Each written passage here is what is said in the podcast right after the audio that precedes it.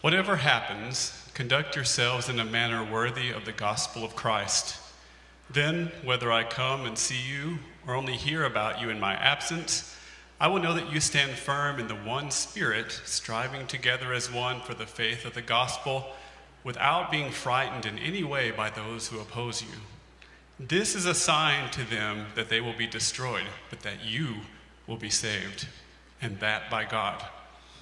For it has been granted to you on behalf of Christ not only to believe in him, but also to suffer for him, since you are going through the same struggle you saw I had, and now hear that I still have.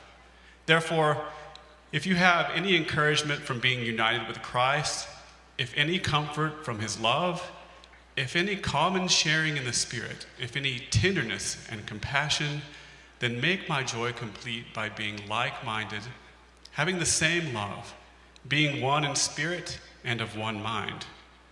Do nothing out of selfish ambition or vain conceit. Rather, in humility, value others better than yourselves not looking to your own interests, but each of you to the interests of the others.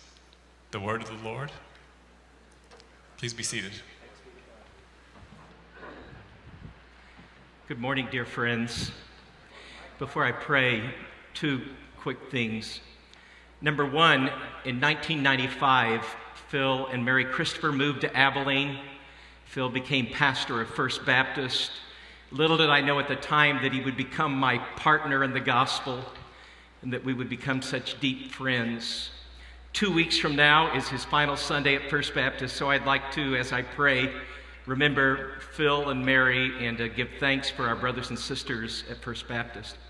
Second, in light of the weekend, I wanted some of you who remember to know I remember that Tuesday morning, uh, we were all gathered in Steve Hare's office because he had the only black and white TV.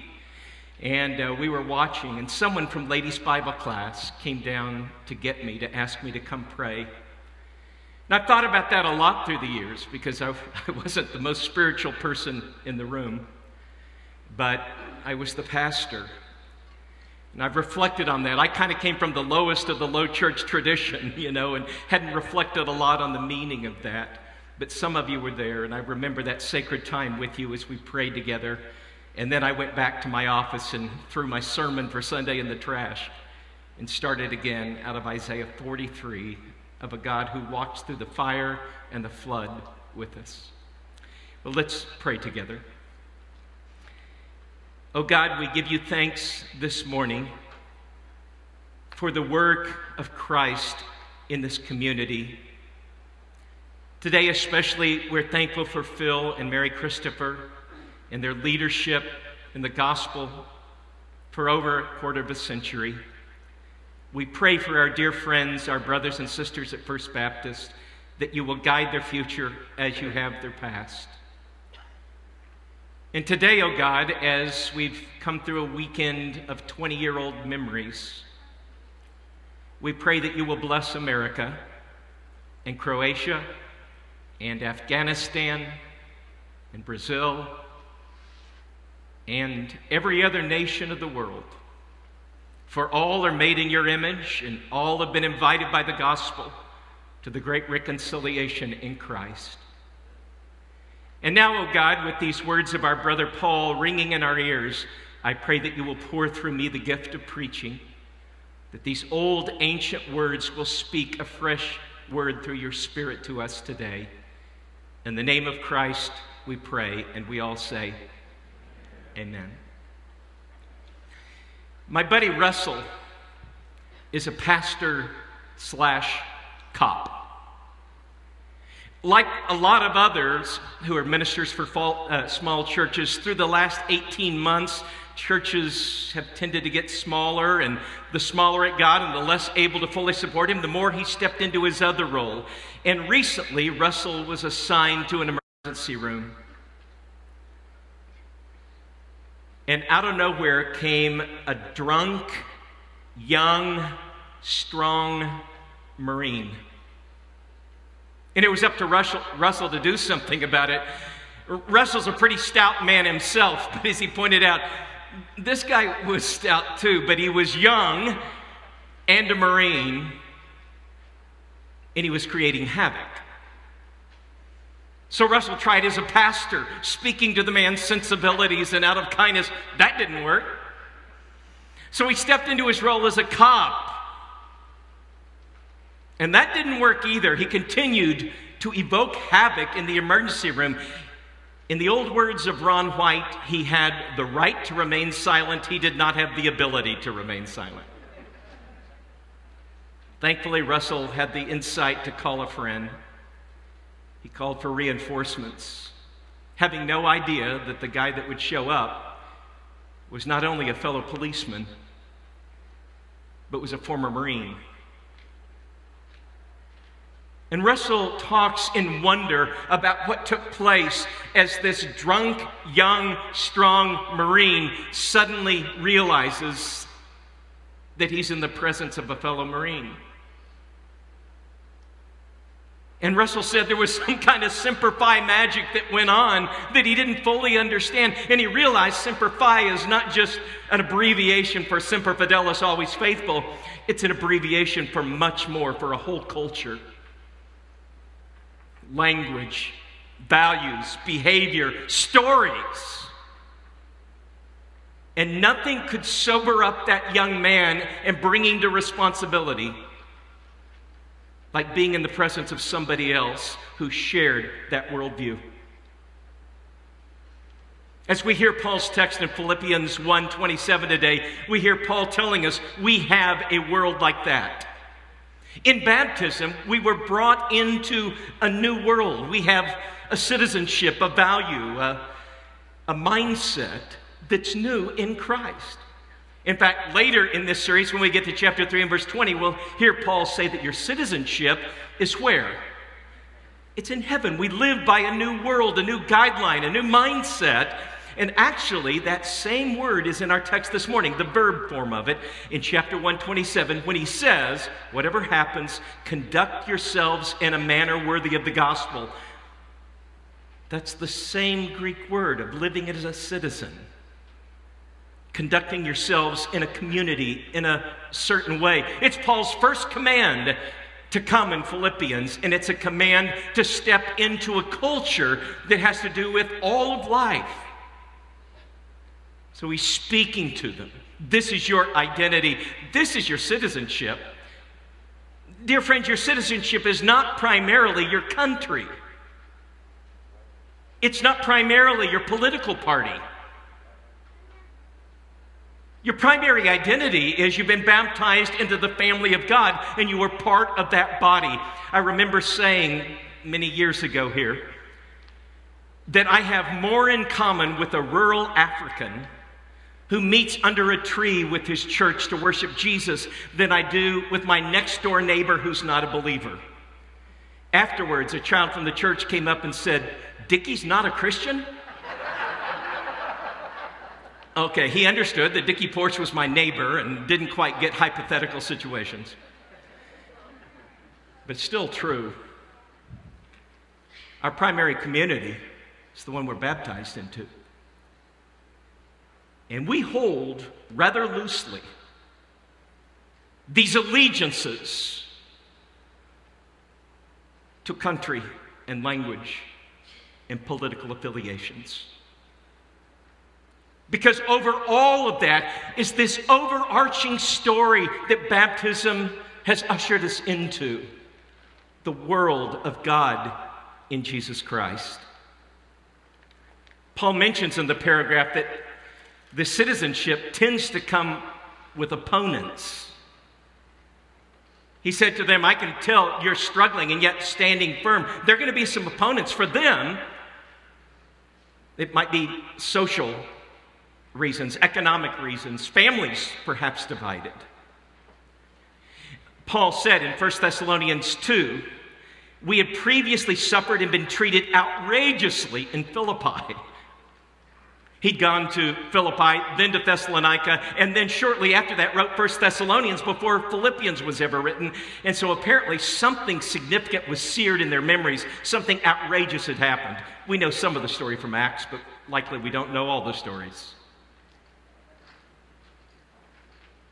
And it may be That some around us suffer like that at times today, though I have to point out in a country where many, most still identify as Christians, sometimes you suffer because you're a Christian, and sometimes just because you're an obstinate jerk. And you have to be careful that you don't confuse the two. But presumably, a radical following of Jesus and entering into the new citizenship is going to receive some pushback. Now, here's part of the brilliance of Paul. Verse 29, look at this. Look at how he redefines the suffering. He says, It's been granted to you, it's been graced to you. It's, it's just the verb form of the word grace. It's been given to you as a grace by God to suffer for the cause of Christ. So you don't just get to believe in him, you get to suffer for him. A consistent theme for Paul that in some ways we bear the sufferings of Christ as we live out this life. And as it has a way of seeking into our hearts, has a way of peeling away all of the things that don't matter, and has a way of creating an intense longing for God's future. Paul sees that as a blessing. So it's essential that with that kind of opposition, that we make sure we don't break ranks. If, if, if you're an army in the Lord, you can't have people breaking ranks. You, we don't need friendly fire. So, in the same first paragraph, he's commenting on that, that you are standing as one. You are struggling together. We're going to have to go through this with the pressure on the outside. We want to make sure that we don't have another pressure on the inside of division. We are striving together as one. We're standing firm in the Spirit. Again, later in the series in chapter 4, we'll find out that he names two people in the church who are his co workers and find out that there is a kind of headbutting going on. And perhaps it's that division he's alluding to, or maybe the house church has rippling effects from it. But Paul wants unity. And that leads us into the transition, chapter 2 and verse 1. And he says, therefore. Now, it's not in every Bible, but it should be. It's there when Paul wrote it. Therefore points to the paragraph above. In other words, you want to know what it means to live your lives worthy of the gospel? Okay, here it is. Five things. If you have any encouragement in Christ, if you have any comfort from his love, if you have any koinonia of the Spirit, if you have any tenderness, if you have any compassion, that, that's how it begins with these five these five ifs. And you've got to figure the little house church is doing what we would do this morning is to say, well, of course we do. What would it mean to be a Christian if we'd never experienced encouragement in Christ, or comfort from His love, or fellowship with the Spirit, or tenderness and compassion? So their response is kind of like ours. Well, Paul, of course we have. He says, okay, then make my joy complete by being like minded. One love, one spirit, one mind. Now, my memory of growing up is that that kind of, in some settings, got dumbed down to uniformity. That when Paul says have the same mind, he means we're going to agree on everything. We need uniformity. But listen, Paul had something much grander than uniformity in mind. He's calling for unity. Uniformity has the idea of cookie cutter and you've got to follow me and we have to agree on everything. But unity is much larger and grander and gospel shaped.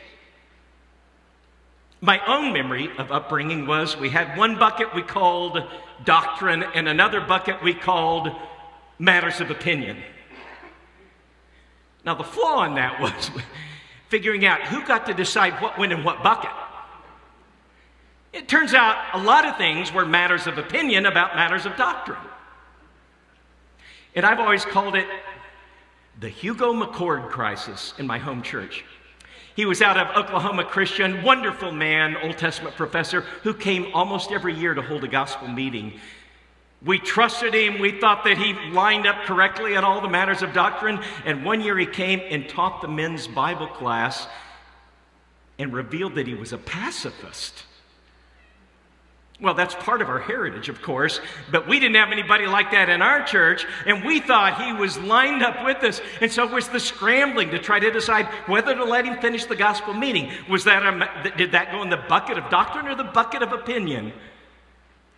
But there's no end to that game. Dear friends, we will not agree on everything. Decisions come down that do not have everybody voting yes. It's just the nature of the animal. We're not going to get uniformity, but unity. Now, what a beautiful thing that is to reach higher and realize that there's something beyond agreeing on everything, and that is that we have the same mind, which he's going to define in just a moment, we'll get to. And so then, into verses 3 and 4, Paul says, Do nothing out of selfish ambition or vain conceit. Rather, in humility, value others above yourselves, not looking to your own interests, but each of you to the interests of others. Could there be a more countercultural text today than this? If somebody said, hey, come up with a verse that's kind of a parody of the last 18 months, wouldn't that be a pretty good one? In humility, value others above yourselves, not looking to your own interests, but each of you to the interests of others. We are surrounded by a focus on personal rights and individual liberties, like good Westerners tend to do. And then all of it gets ramped up in social media, which probably rightly ought to be called anti social media, because it develops a way of thinking that's zero sum. If you gain, I lose. If I gain, you lose. There's no way to walk together and grow together, progress together. And, and, it takes ideas that we disagree about and moves it into people that we find obnoxious. And it moves from disagreement to contempt. It's one thing to disagree strongly with somebody, it's another then to hold them in contempt because they don't really believe in whatever. Maybe the key is the part it's easy to slip over here, and that is in humility. Now, you may be aware that does not come as a default mode for a human being. Pride is the default mode, I think. But in baptism, we're brought into a new story where we are called on to be humble. Not self deprecating, but humble. If I have some advantages, if I have power, if I have resources, it means I'm using them for the sake of others, the interests of others. But beyond that, I learned that I am not the gold standard for measuring everything. I don't have it all right. I, I haven't fully achieved. It's not your goal to line up with me. You've maybe heard of the illusory superiority effect, sometimes called the Dunning Kruger effect. I like the name best the Lake Wobegon effect. Some of you remember listening to Garrison Keillor in his imaginary town in Minnesota where all the women are strong, all the men are good looking, and all the children are above average. That's mathematically impossible. They can't all be above average. But that's what that effect is. No matter what you measure, we tend to think we're above average so much that it almost doesn't matter what it is. 80% think they're above average. Financial planning, well, I'm above average. You can't all be above average. Average is a thing. Even driving, you've seen those statistics. 80% of people think they are above average drivers. Let me bring this home. 80% of people in Abilene, Texas think they are above average drivers. The other 20% are on Judge Ely. Where, in the infamous words of Captain Hector Barbossa, a red light is more of a guideline than a rule. And Paul says, no, it's humility. In humility, we're going to realize that we are not the standard. So we will look out for the interests of others. And then everybody winds up doing that, and you have the awkward situation that everybody in the body of Christ is watching out for other people. All right, something on the side. I want to speak about Paul's brilliance in Philippians. It's in all of his letters, but it's so clear here. What Paul wants, top shelf, is for people to live into this new world that baptism calls for. Conduct yourselves worthy of the gospel. But he knows you can't just say that. Beneath that, there is another level, and it's the level of mindset. And so, all the way through Philippians, he keeps using the Greek word for mind. Have this mind, change your mind, be of one mind. And especially chapter 2 and verse 5, next week's text, have the mind of Christ. And what he's calling for is a Copernican revolution in the church. I'm guessing if we'd been there in the 16th century, we'd have had a hard time with Copernicus too. The church had a hard time with him because the Bible clearly says the sun rises, the sun sets, the sun stood still, the sun moves, we stay still. But more than that, just practical experience tells me I'm not moving. Copernicus says, Oh, you're all moving. And I'm like, I'm not moving. Well, now that sounds silly. We, we know how the world works. We know that we, a heliocentric view of the world moving around the sun is reality. Science tells us. Here in Abilene, at our latitude, we're moving about 900 miles an hour as we rotate around the center of the earth. But not only that, just because we're on planet Earth, we're moving 66,000 miles per hour as the Earth trots around the sun. And beyond that, the sun and its planets are moving over 300,000 miles per hour to get around the galaxy. And who knows how fast the galaxy's going? I don't feel like I'm going a million miles an hour. When I throw a ball up in the air, it doesn't go atmosphere, gravity. So I might just argue no, no, no, I'm not moving. When in fact there was a revolution that says, but we are. The Copernican revolution of faith is it's not all about us. I don't sit at the center of the story. Uh, what sits at the center of the story is the gospel of Christ and the people around me. I've entered into a way where service and selflessness is all that fits. Okay, so we've got the behavior he wants, we've got the mindset that's needed, but there's another level and that is that there are stories. We're a narrative people. We've got to have stories so we can see what this looks like. In chapter 3, or later in chapter 2, we'll get to Epaphroditus and to Timothy, people who don't look out for their own interests but the interests of others. But already we've got Paul as an example. In chapter 1, it's hard to tell in your Bibles, but if you've got it, look at it. That long paragraph from 12 to 26 opens and closes with the same Greek word, a word that means advance. The advance of the gospel at the beginning, and then verse 25, the advance of other people, of other believers. And that's what Paul is living for. And he says, I rejoice because the gospel is advancing, even though it's costing Paul. And then the last half, beginning in the middle of verse 18, he says, And I will rejoice because of the advance of you I'd like to die and go be with Jesus, but it's probably better for you that I keep living. And so I think I'll keep living and I'll be joyful about it. So Paul himself is a model of what this looks like. But finally,